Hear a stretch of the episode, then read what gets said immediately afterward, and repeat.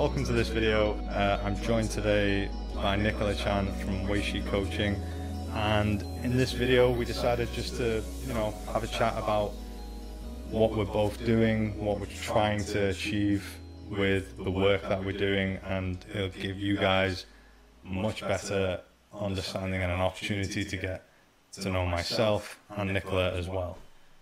So, welcome. Thank you very much for agreeing to even do this video with me. Thank you. Thank you for having me. Um, I suppose we can just kind of like jump into it in terms of, you know, trying to understand what it is that you do. So, the first question is, what is it that you do? So, I'm a body confidence coach. So, what that means is I help people with the, the confidence in their bodies using fitness and mindset. So I've been in the fitness industry for 16 years, and many people just see that as it's just about the physical body. Mm. And over time, I realized as I was counseling my clients without any training that it was more about the mind. And people were not achieving their goals because of things that were going on in their life, and it has a knock on effect on everything. Um, with my own experience in the fitness industry, I felt like that fueled my negative body image, issues with food, and so much pressure to conform to what the fitness industry is doing and keep up with the next trend um, that my own journey sort of happened at the same time. And so, as I changed and grew and became body confident, I took my clients along the way as well. So, it's a bit of a long journey. So, that's the short side of it. Yeah. no, that was good. I, I know, obviously, you and I have met recently. Um, and I know as much as I know about you, um, but it's great to get to know you more. In terms of your journey and how it got you in there, um, what is it that you went through that kind of made you go, right, I need to do this? To change to body confidence, do you mean? Yeah. Yeah, so being in the fitness industry, as I said, I was following all of the latest trends, and one of them was bodybuilding. So it was attractive to do bodybuilding. I thought that will attract more clients to me. I will be that leader, the role model. I had some issues with food, didn't really realize I had an eating disorder, and I thought I'll be in a good place to do this. It will mm. probably give me the body that I want to achieve, and that will be the destination, you know, the perfect body, then I'll be happy. So that's the journey that I went down, and because through all of that, I got to this place where I felt like I couldn't do any more what else was there to do other than to go into another show because my eating was so terrible. I hated myself. Um, it's a bit of a journey actually. I don't know how much to really say because I ended up doing four shows. I only meant to go into one and I won the first show. So my idea of I'll be perfect, I'll arrive mm. at my destination, I'll be happy. I was happy on the day. And then immediately the day after, I was, what can I do more? there's another show. I also won a bikini, and I thought it's the universe. I've won this bikini. It cost like three hundred pounds. Therefore, I must do another show and wear that bikini. And it just kind of happened like that. One show into another, into another, into another, and I remained lean for so long.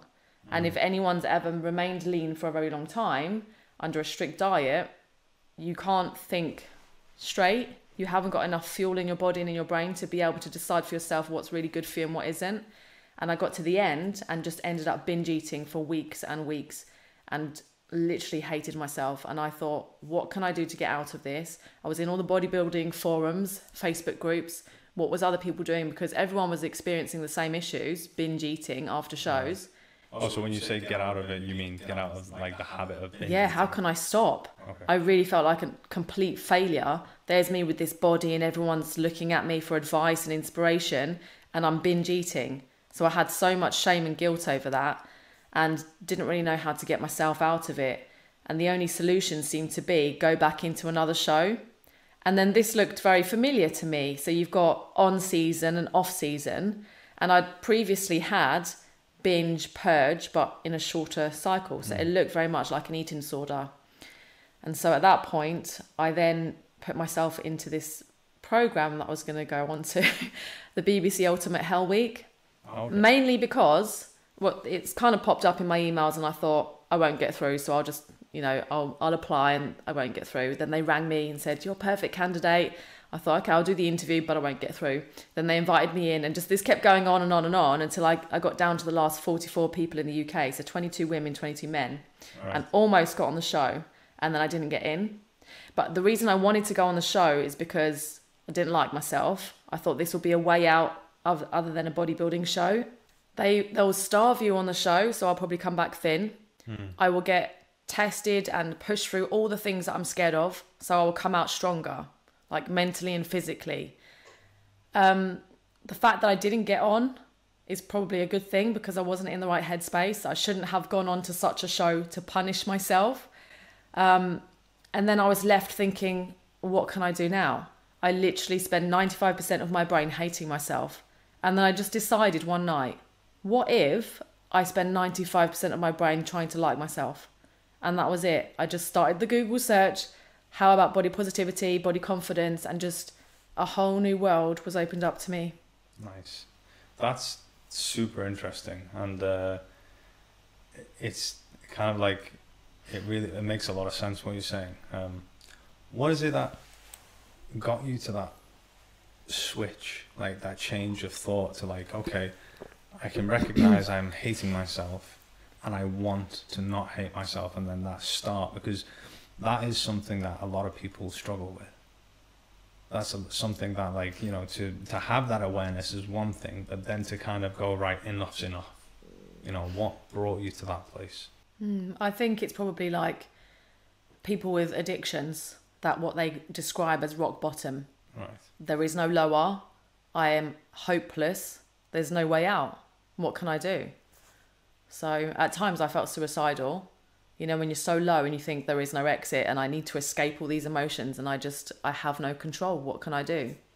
Yeah. And that's when I realized I'm spending so much brain power. And I was always into personal development. So I know there's, there are other options. You just maybe can't see them right now. And I just knew that I have the power to change my mind. yeah it's massive that um that awareness of self is massive but then that decision which is what changes and we all work like that. We you know in terms of like like you said when when you just said when you're at the lowest low like so relatable. Um and you do you get to the place where like enough is enough. Um in terms of did you know that you wanted to essentially do what you're doing now or is it something that's evolved as you kind of went right i'm just going to go towards this path Yeah, I had no idea. I literally needed a way out and I started researching body positivity. I found a whole community of people, podcasts, books, and I as I said I spent 95% of my brain. So all of that time was spent researching, even just walking to school to take my daughter to school. I was listening to podcasts. I was like taking in all this information. One person led me to another person, led me to another person. Even at that time I was doing the radio and my radio show was all about fitness and I used to have guests on who were bodybuilders Right. who did amazing things with their physical body. And then as I started to change and I noticed other guests on other podcasts, I started inviting them people onto my show. And my show changed as I changed. So it was quite public. so it was really interesting to watch from the outside how I was transitioning into this role that I didn't even know I was going to become. And it was only really in lockdown that I created my first course. It was basically just having the time to be able to put everything together. But I had already started changing the way that I spoke to my clients. And there was actually a time in the gym because even on my own journey, like forget about the clients for a minute, I'm in the gym training and every movement that I do is to change my physical body. And now I still want to go to the gym. I love all the benefits of the gym. I love how I feel.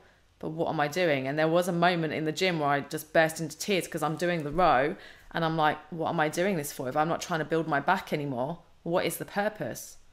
And so again, I was a little bit lost in the gym because if you don't have purpose, you've got no motivation, you've got nothing and I felt a bit depressed. This is this place that I love, that I've had blood, sweat, and tears here, achieved so much, and now it's meaningless. That's Yeah, huge, so- that. that's huge It was a That's huge thing. transition, and I've uh, listened to other people on podcasts and spoken to people who've had the same thing and they've left the fitness industry altogether. If they were in the industry or if they were just a gym goer, they left completely.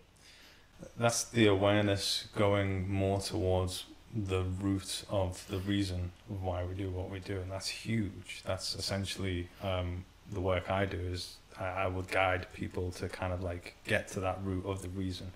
You know we essentially will have a behavior and we'll think it's all right well it's it's about that you know but it's it's what does that represent to me you know? Because if i am that person that achieves so much and everything, you know, then I will be enough. Then I'll be good Mm. enough. Then I, I'll be accepted, you know. Well, I lost my identity. yeah. I was the fit girl, the one who was at the front of the class, jumping the highest, you know, running the fastest, doing all of the things. And then I was like, who am I going to be now? I literally didn't know who I was. So I, I had a proper transition. I feel like that was my awakening.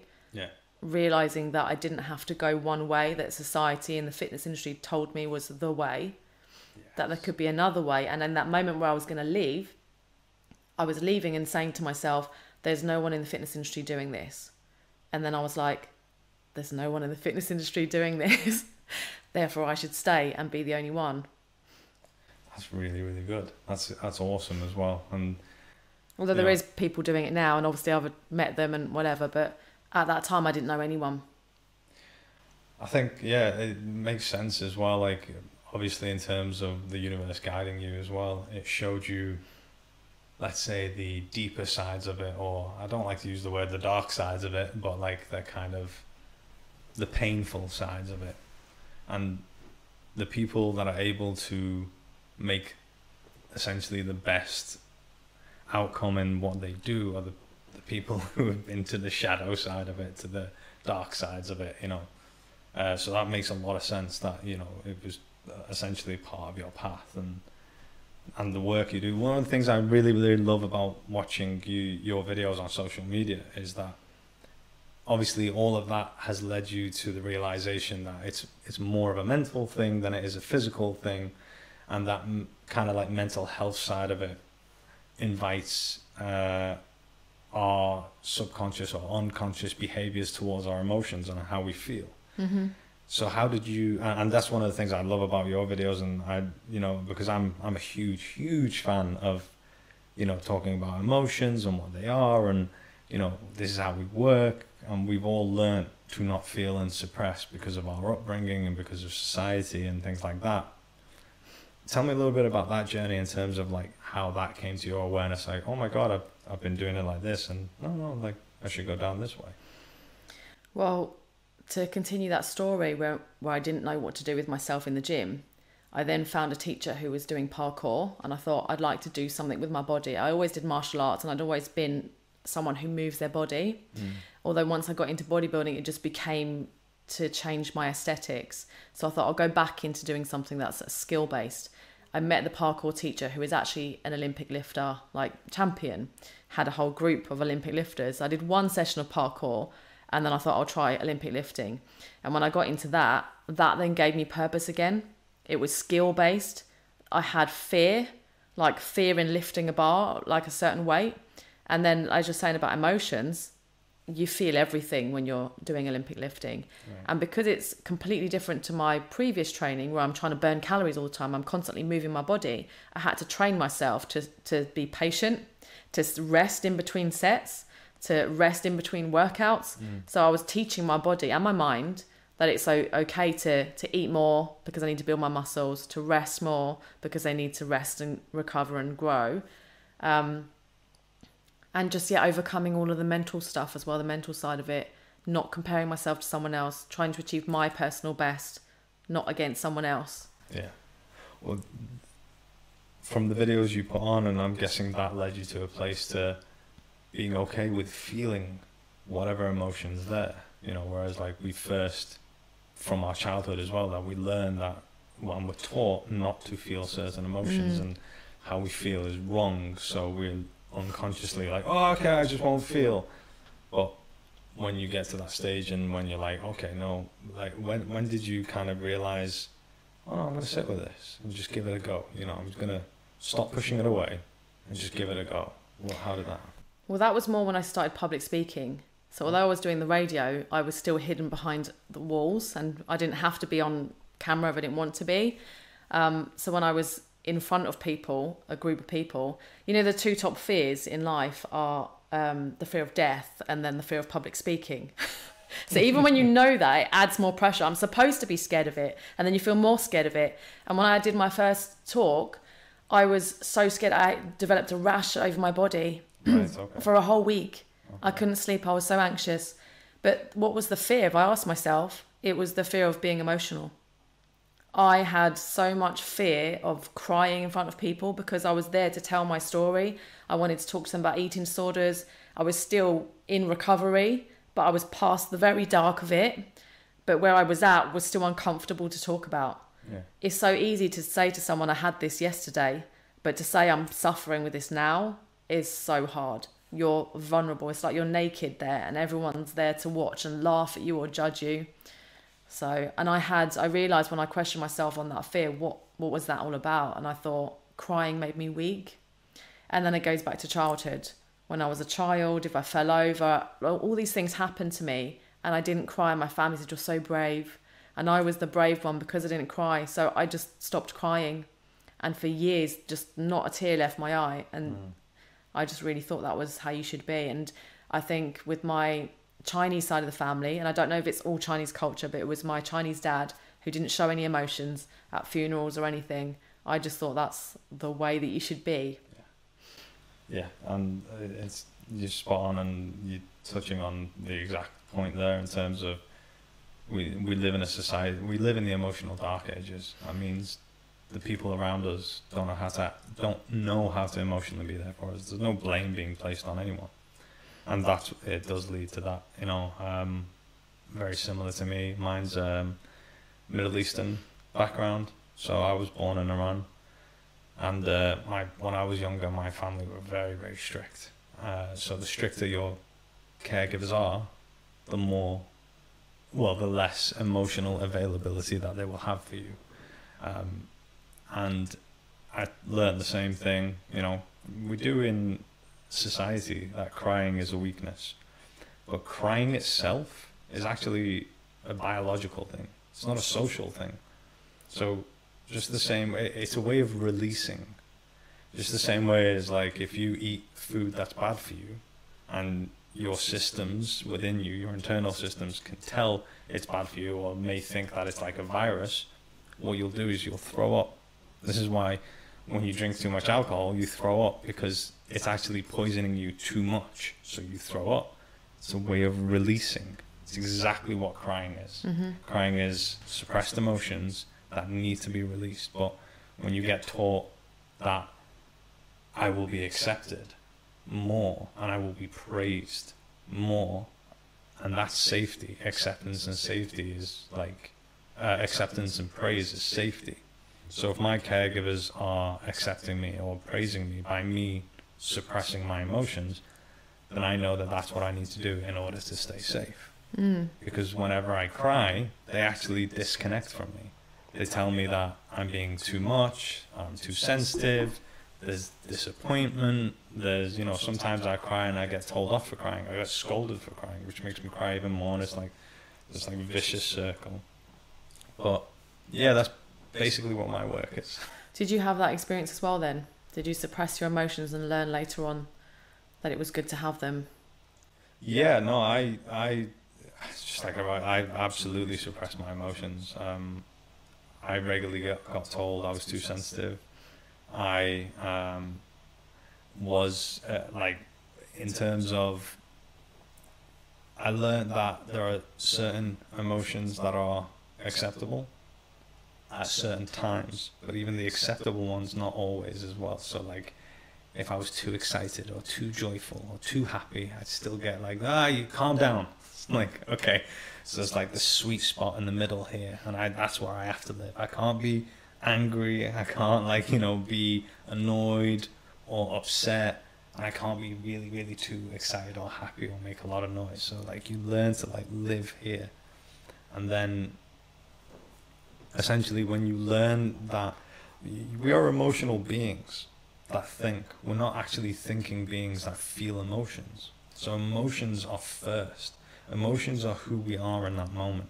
So if I'm angry and then I learn that that aspect of me, that part of me, isn't acceptable by the people around me, then what I do is I reject that part of me.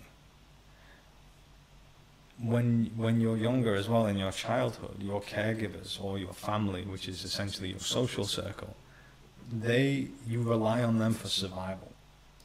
So if the people that I rely on for survival and I have to have connection for that survival are telling me that this aspect of me is not acceptable, in order for me to maintain that connection, and in order for me to keep my kind of survival chances, or you know, like to make sure that I'm surviving, I I now have to reject this part of me, the angry part of me, and I do that by suppressing it. I do that by putting it somewhere where I don't have conscious awareness of it, which is my subconscious. Mm-hmm. So now that part of me, which I'm rejecting and pushing away, and this is where self-hate actually comes from. That's a part of myself that I hate because I've learned to hate that part of myself because that part of myself made me unsafe. That part of myself made it, the disconnect between me and my um, social circle. So now I hate that part of myself, and that's just one instance. You know, when you go through your entire life and you learn these things, and it's like, oh, it's not safe to be this. Oh, it's not safe to be this. Oh, I can't do that. I can't do this. And then you have like hundreds, if not thousands, of aspects of yourself that you're continuously rejecting. And that's where like the overwhelmingness comes in because they're all trying to get your attention. All trying to get your attention uh, to listen to them, to be felt, to kind of release and reintegrate. But what we do is we drown that out by however we can. It can be, and this is where essentially addiction comes in. Addiction comes in because we try to drown that out through addictive behaviors. And Uh, people pleasing. People pleasing is is Because if you're left with that aspect, like if all aspects of you are pushed away because you're rejecting them, then what's left? And how do you be accepted? You're going to have to people please, aren't you? To to Exactly. change yourself to whoever is around you that you need to look after you. Exactly. In, in those moments where you reject an aspect, what actually happens is you, you you have a split in your consciousness. So if you think of consciousness as like a river, and part of that river, you experience a split, and then it's like that split. It's just like just like a split in the river. It's two aspects of yourself. One aspect is the one that's angry that you want to reject. So you put that one in your subconscious. The other aspect has uh, these aspects have different needs, wants, and desires. The other aspect has learned to be a certain way to please people. So what you do is you take that aspect on, and that becomes a part of your personality. And that's where people pleasing comes as well, because you learn that I have to please my caregiver or my social circle in order for me to stay safe. And this is just an unconscious pattern. And until you know what's going on, you don't know that this is what's happening. So if that happens many, many times, you're always taking on aspects of yourself that have learned that no, no, no, no. My safety comes from outside of me. My safety comes from making sure that this person is happy, and this person is happy, and this person is happy. So that's how I stay safe. And that's essentially where the people pleaser comes in as well. Mhm. I feel like that relates to me in the gym as well, needing to people please everyone else just to get their validation. Because although it may not be about being safe anymore, they're not going to look after me, it keeps me in the pack. Yeah. So I'm accepted by them all, and it keeps me having a job and all these other things that I'm I can remain as I am if I am liked by these people. And also, once I've worked so hard and set that bar, I mm. now have to constantly work as hard as I was, or I'm going to lose them. Exactly, and that's that's huge awareness. It's actually to go a little bit further into it. It's actually the logical side. Like for our conscious minds, especially as as adults, we'll look at it logically, but the logical side is kind of like irrelevant in terms of like what you're saying makes sense, and it's true. I'm not trying to say it's not, but it's not about pleasing them to um, kind of like have that job or that income or whatever. It's just to be accepted because it's from the unconscious programming from our childhood. And our childhood, we didn't need to like earn money. Well, I hope not, but we didn't need to like earn that money and everything. And it's just just an acceptance. Um, but then, until we know that, our logical side of it, well, why am I doing this? Oh, it's probably because I need money, and it's because I need this and everything. But you also don't know you have low self esteem until you need all that validation. Exactly. Yeah. It's. I mean, it's all about exploring anyway. You know, in terms of there are standard things that because of our society, kind of like the societal way of being, that will always have put everyone in the same kind of basket in certain things. But there's also like the individual, like, well, why am I like this and everything. But yeah, yeah, and it's huge. It's massive. That's essentially. It's it's just about learning how we work as humans. So when did you get to the point where you were then accepting your own emotions and then into doing the work that you do? Oh, that's such a good question. Um, I think about nearly nearly two years ago, a year and a half ago, um, I split up with my ex partner, and that essentially like triggered all of my core wounds all at once, everything. I like literally lost control, and I was like, "What is going on?" And um, from there, essentially, like long story short, from there, it took me more towards kind of like looking within to be like, what is going on? Like, because mm, her and I, I was like, I was convinced that oh, we're gonna spend the rest of our lives together. Like, you know, all this is great. She's great, and and then I, I visibly saw her like change, and I was just like, what, what's going on? Like, I was so convinced. Like, what what is this? Like, why have you? We were like that, and now we're not. You know, for whatever reason, I'm not blaming anyone, but I'm just talking about my observation of it. And then that forced me to go like, all right, well, this is actually it's repeating.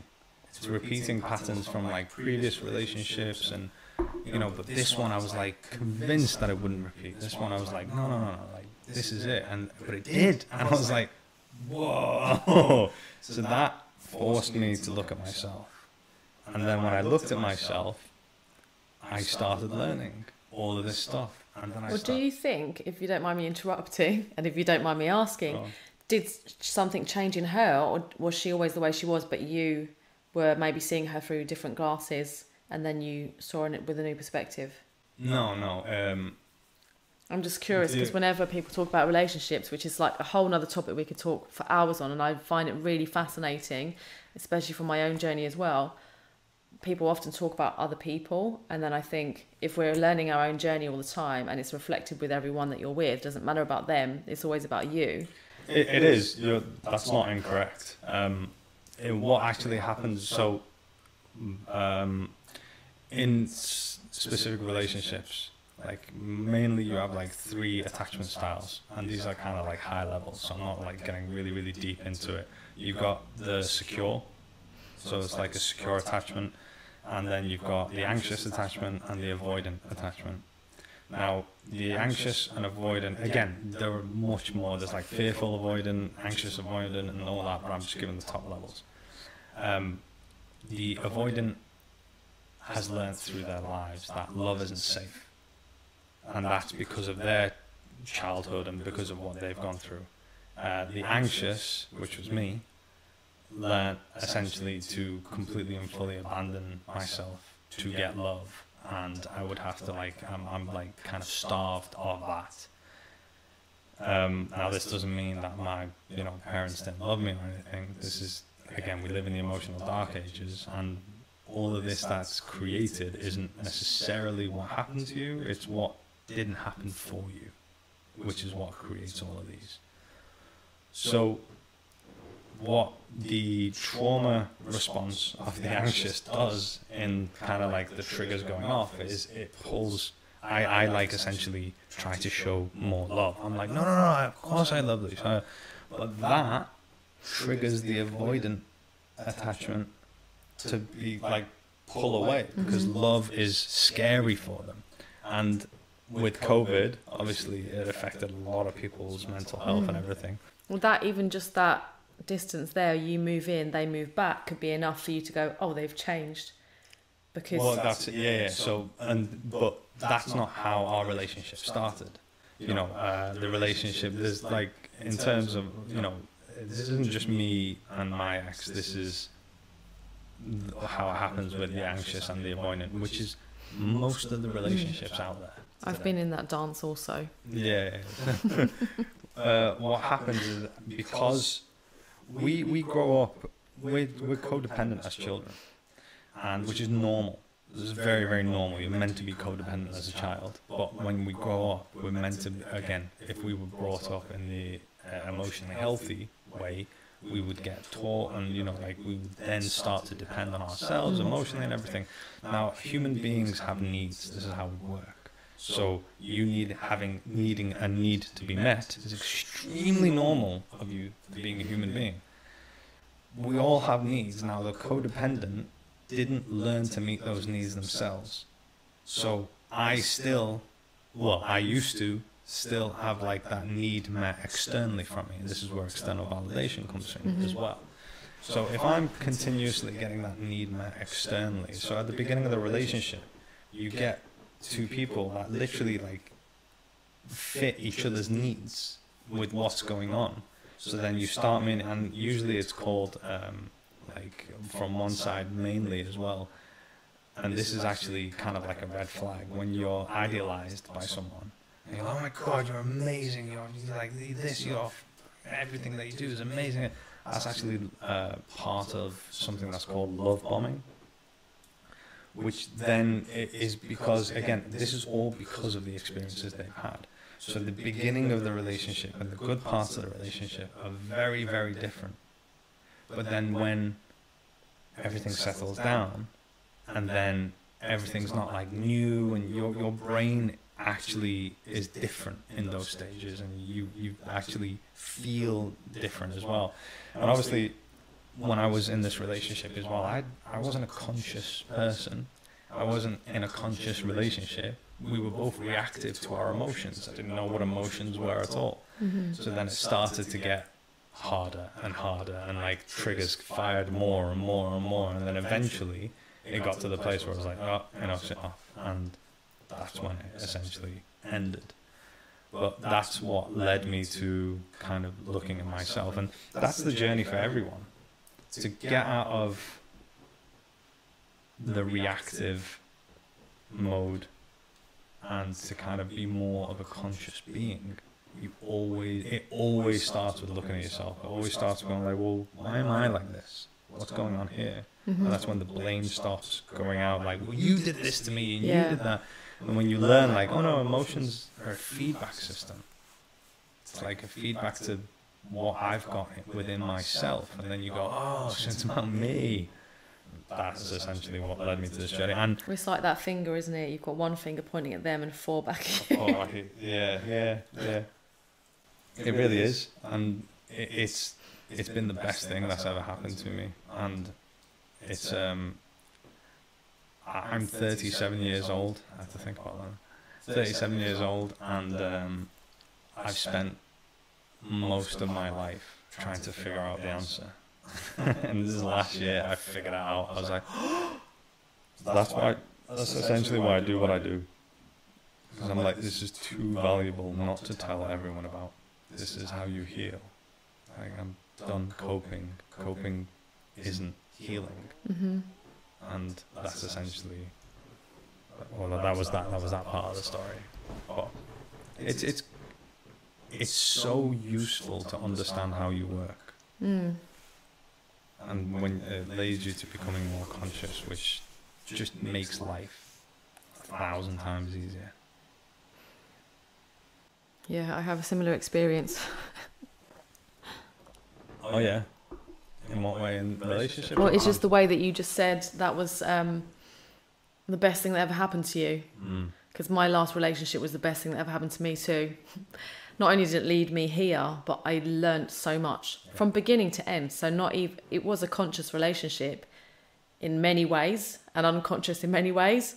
But I was learning like so the attachment style, all of those things. I I knew that there was things and I was trying to fix them as I went along. Mm. and so I was learning so much. But then it ending, just like you said, with emotions and and being on your own, learning so much about yourself. Just the journey that put me on has been amazing. Mm. Really, Sometimes the worse you feel, the better the outcome, isn't it?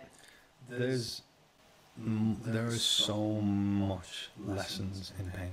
Or the breakdown to the breakthrough. Yeah. The, absolutely. The, the, I always say as well, like, uh, all of these, all of these things fall into the definition of trauma.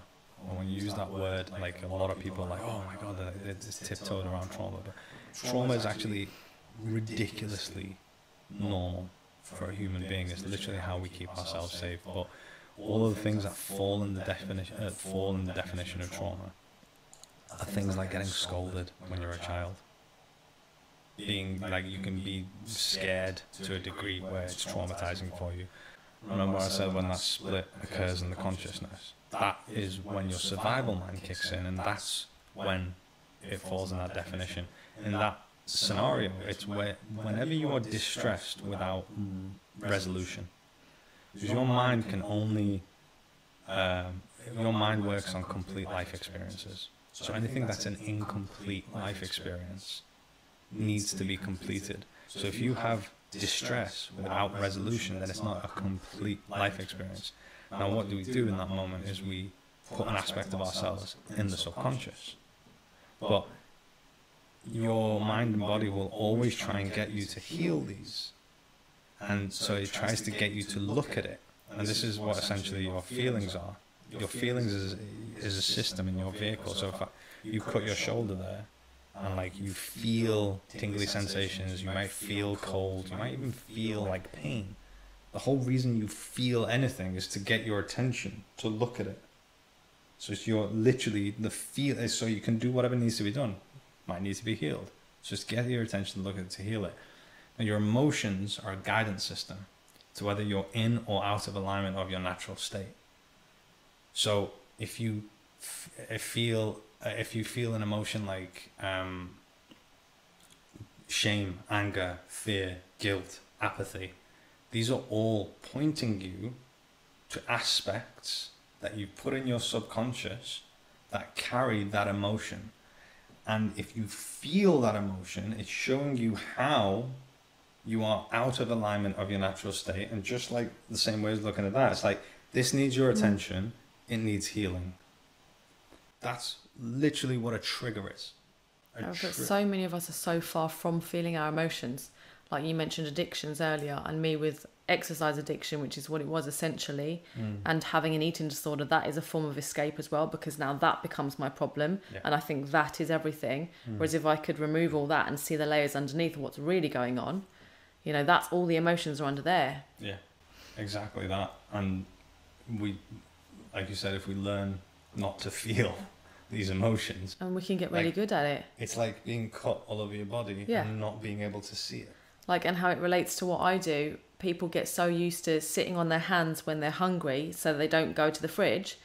They're overriding their body's hunger signals. They can no longer feel hunger or fullness because you're eating on a plan at a time that the clock says it's time to eat and the quantity that the plan says eat that.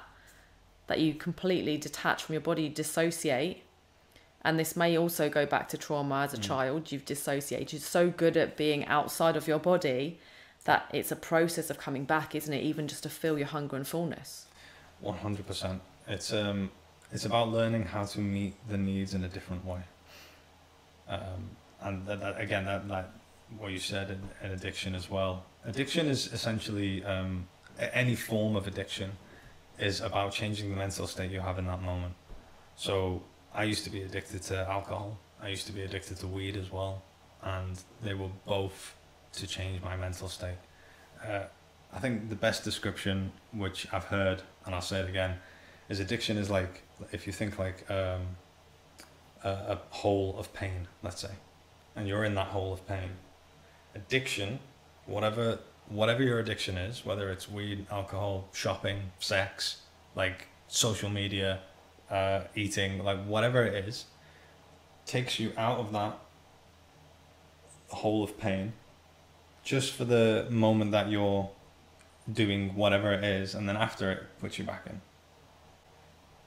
The way we tackle addiction mostly, well, I mean, like it's getting better, but what I've realized that in terms of, especially in the mainstream therapy and as everything, we look at the thing that we're addicted to, and that's like, you know, uh, if I was just like forcing myself not to drink alcohol or forcing myself not to have weed, that's like cutting the branch of the growing plant, but the root's still there. Mm-hmm. So then it comes out as something else, and that's Yeah. why I went from alcohol to weed. Yeah. But then these are these are there because of unmet needs that we've never learned to meet ourselves, and because these splits in the consciousness and these aspects of ourselves that we've rejected, these are the unmet needs. So by learning how to how to read the communication of our emotions, which will then take us to that aspect to understand and become intimate with that aspect. And intimacy is just being like to be able to see into. And then when once you learn how to do this and once you learn the communication everything, then you start being able to meet the needs of these aspects. And once you start meeting the needs of these aspects, then that's that's the need being met. That's tackling it at the root cause of what is causing that addictive behavior in the first place. And that's essentially how I stopped doing all the addictive behaviors I had, whether it was like um, weed or whether I was on social media loads or whether I was like, you know, going out, whatever Mm. it was and the, at all. Do you still have to check yourself? Like the experience that I had this morning where I was motivated to go to the gym. I'd had a nice rest yesterday, I'd got my stuff ready the night before, so I'm raring to go. I've got loads of energy, I had a good sleep. I get there and the gym is closed.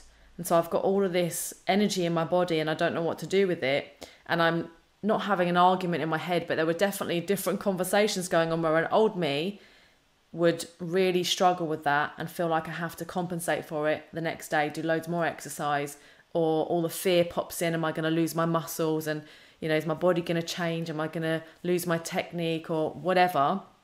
All of those things come in. And I, I am checking myself because I'm like, that's not me anymore. It's still a habit to think that way, but, and I might still have the feelings, like a bit of discomfort, but I'm going to sit with it and it's going to pass. That's a good question, but this is the thing. So, based on using your feelings and emotions as a communication, now you, you do have, there are elements of, okay, I've got habitual ways of thinking. A thought is a neural pathway. Once I think that thought again, it becomes stronger. So, that mm-hmm. there is that as well. But that's not necessarily kind of like what this is in terms of if we're using your feelings and emotions as a, a guidance system, as communication. So at any moment, in any scenario, ever, if you feel a certain thing, there's a communication there. There's something, it's trying to get your attention to look at something.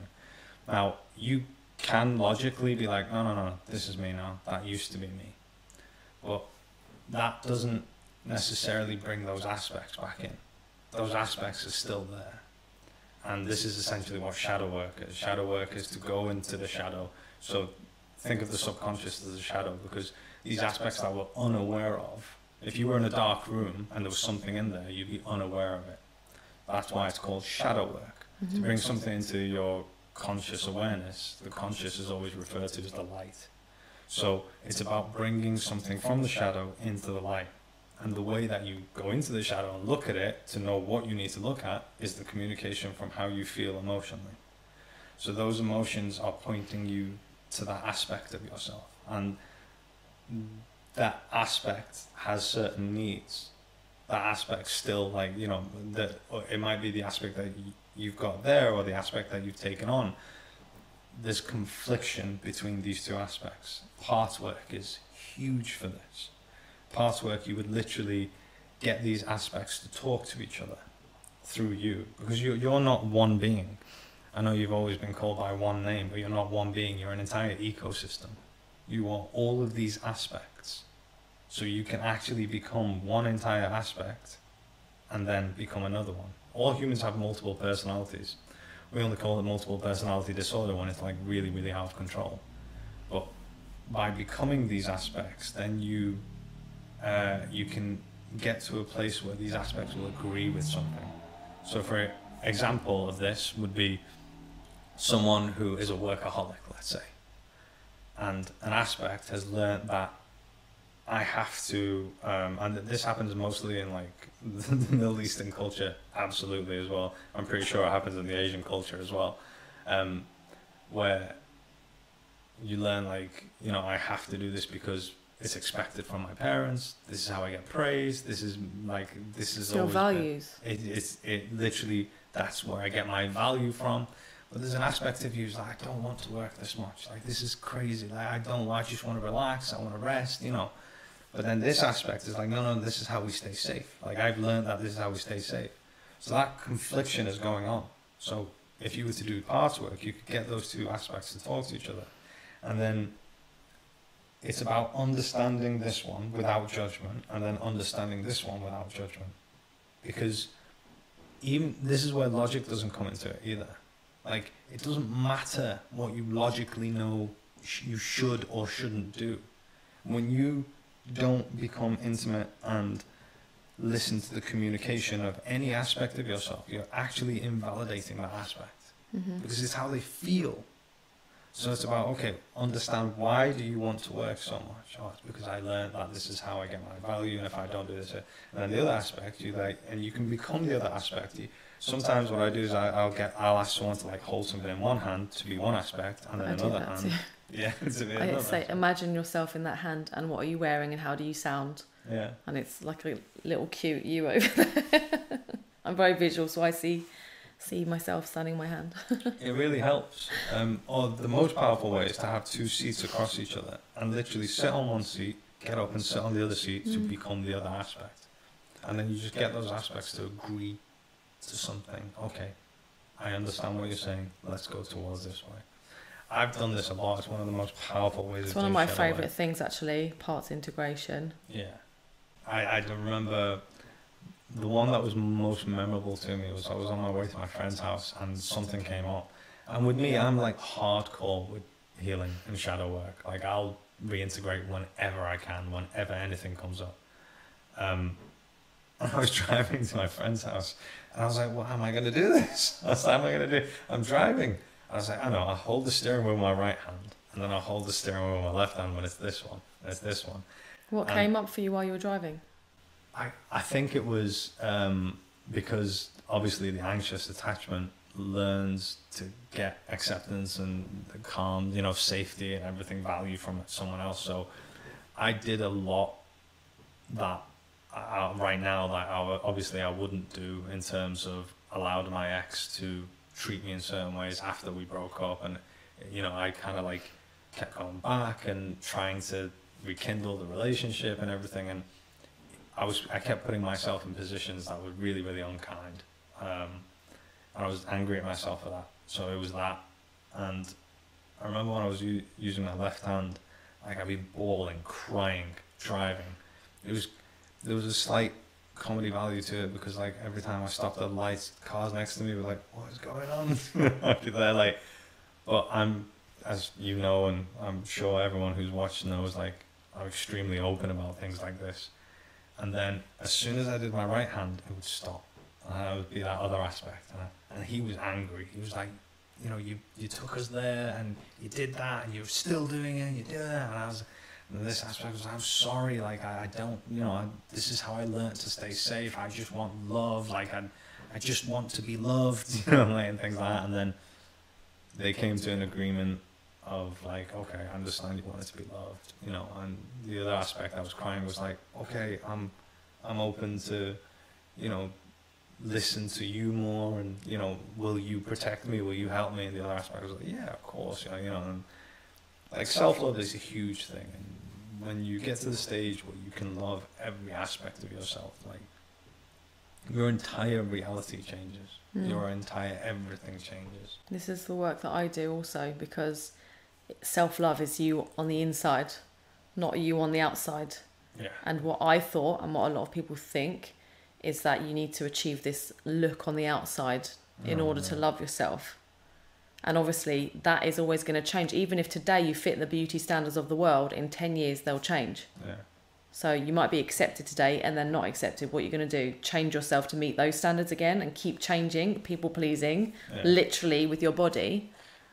Or are you going to love who you are on the inside because you're ever changing and growing, aging, getting injuries, having children, loads of things happen that change your appearance.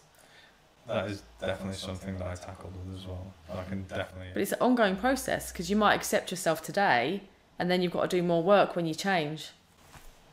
My body literally is bigger in the winter and smaller Yeah. in the summer, and every like whenever it happens, every year I have this thing where I'm like, oh, it's that thing again. I've got to do the work again. And I do Oh, take you some mean- time to do the work, yeah. Because I get used to my body and it starts to become who my identity. Because I use my body so much, it is a topic of conversation. Like when you teach in a gym, people comment on your body, so it's hard not to listen to it. Yeah. I've actually heard, so I watched it, I follow this um, personal trainer, I absolutely love him, I can't remember his name for the life of me. And he makes videos that are like so straight to the point and like s- they're funny as well, but he doesn't bullshit and he like goes into like real research and like he shows the evidence. And one of his videos was actually talking about how personal trainers are getting like so much pressure on them to have like perfect physiques otherwise they won't be seen as like taken seriously or anything like that and they lose money for it as well they lose Mhm. clients and he was saying like how that is a serious serious issue because Yeah. it's ridiculous that the amount of pressure that they're under Well, that's what people said to me. If you become a body positive trainer, no one wants that. You're going to die a death in this industry, basically. And even some family members were saying, I just want the quick fix. Give me the pill, make me skinny, and I'll be happy. I don't want to know everything behind it. I don't want to know that my body's going to bounce back and I'm going to put on weight. I just want the quick fix now.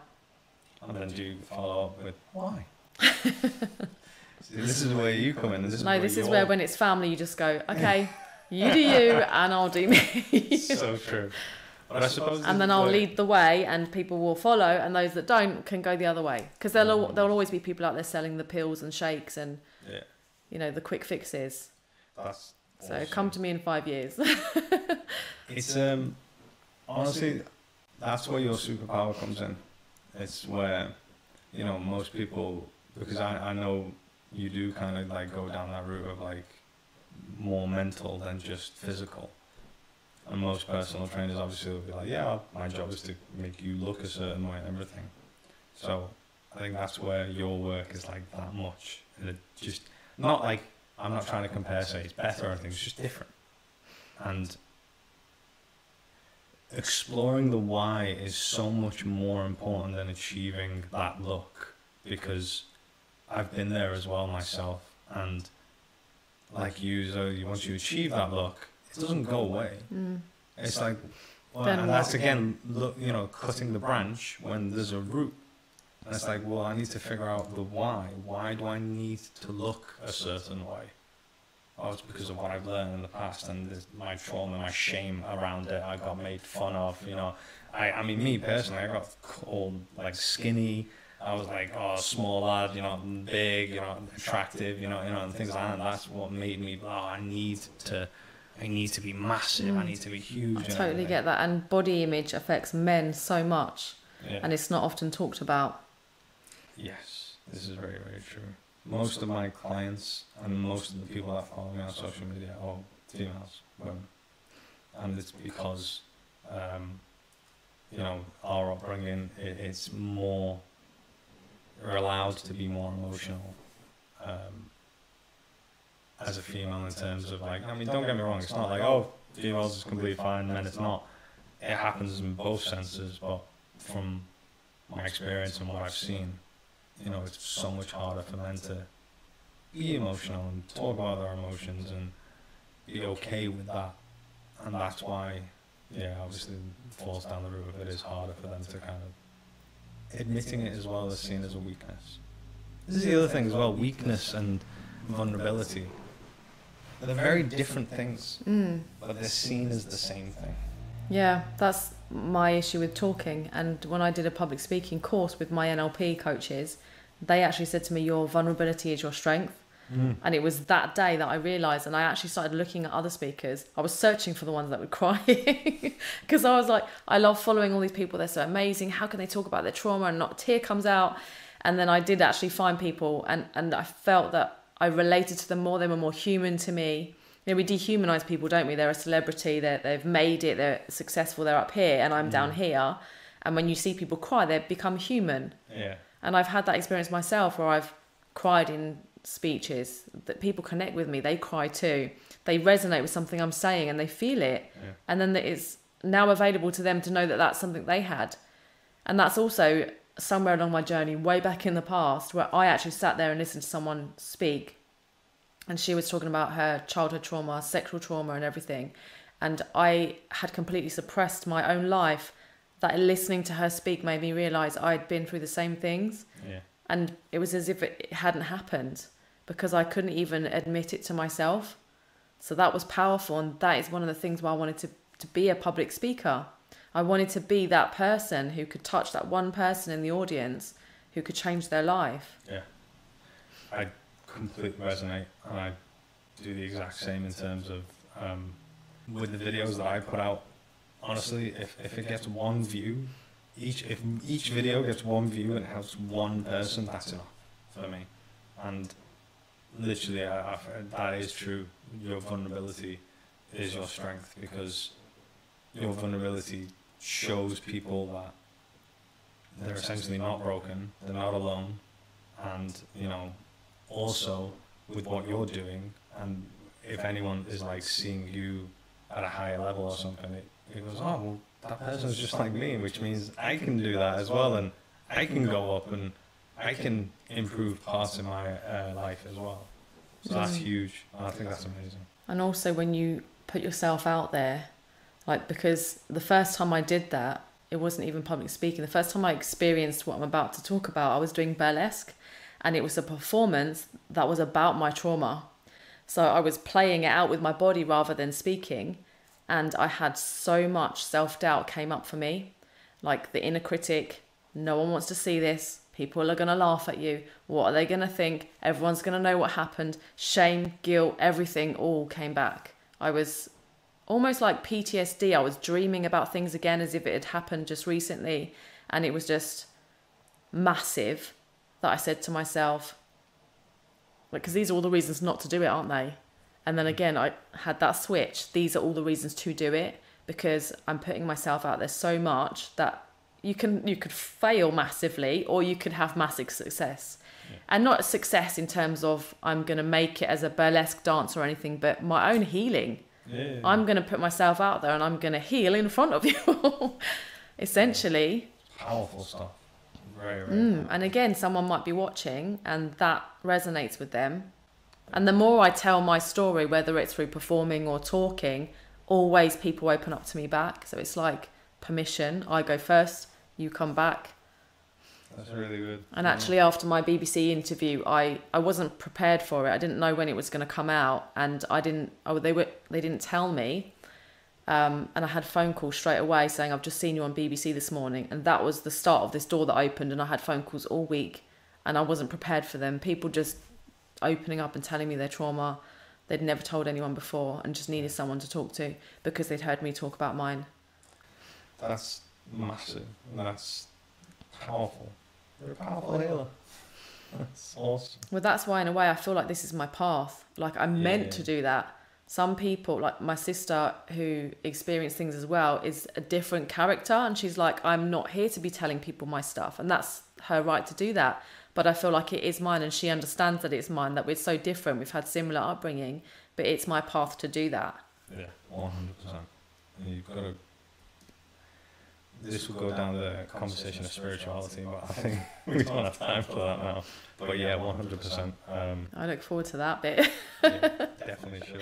I think this might be a good time to stop actually. Yeah. Um, but thank you so much for coming, and uh, it's been amazing hearing about everything that you do, and uh, let's definitely do it again. Mm-hmm. Thanks for having me. Thank you. Bye bye.